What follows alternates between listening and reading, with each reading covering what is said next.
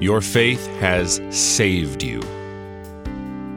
Not because your faith in particular is so fantastic compared to the faith of anyone else. The disciple said, Lord, increase our faith. And he said, If you had the faith of a mustard seed, the size of a mustard seed, teensy weensy, itty bitty.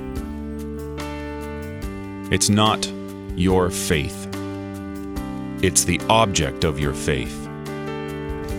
So if you have faith in your faith, it's curved in on itself. It's kind of twisted. It's malformed. But if you have faith in Jesus, if you have faith in the Creator God who created all things, who sustains all things even now, who, with the power of His Word, descended to earth, became incarnate by the Holy Ghost of the Virgin Mary, in order to become a human like you, and as a human, shed His blood for the forgiveness of your sins. If you have faith in that person,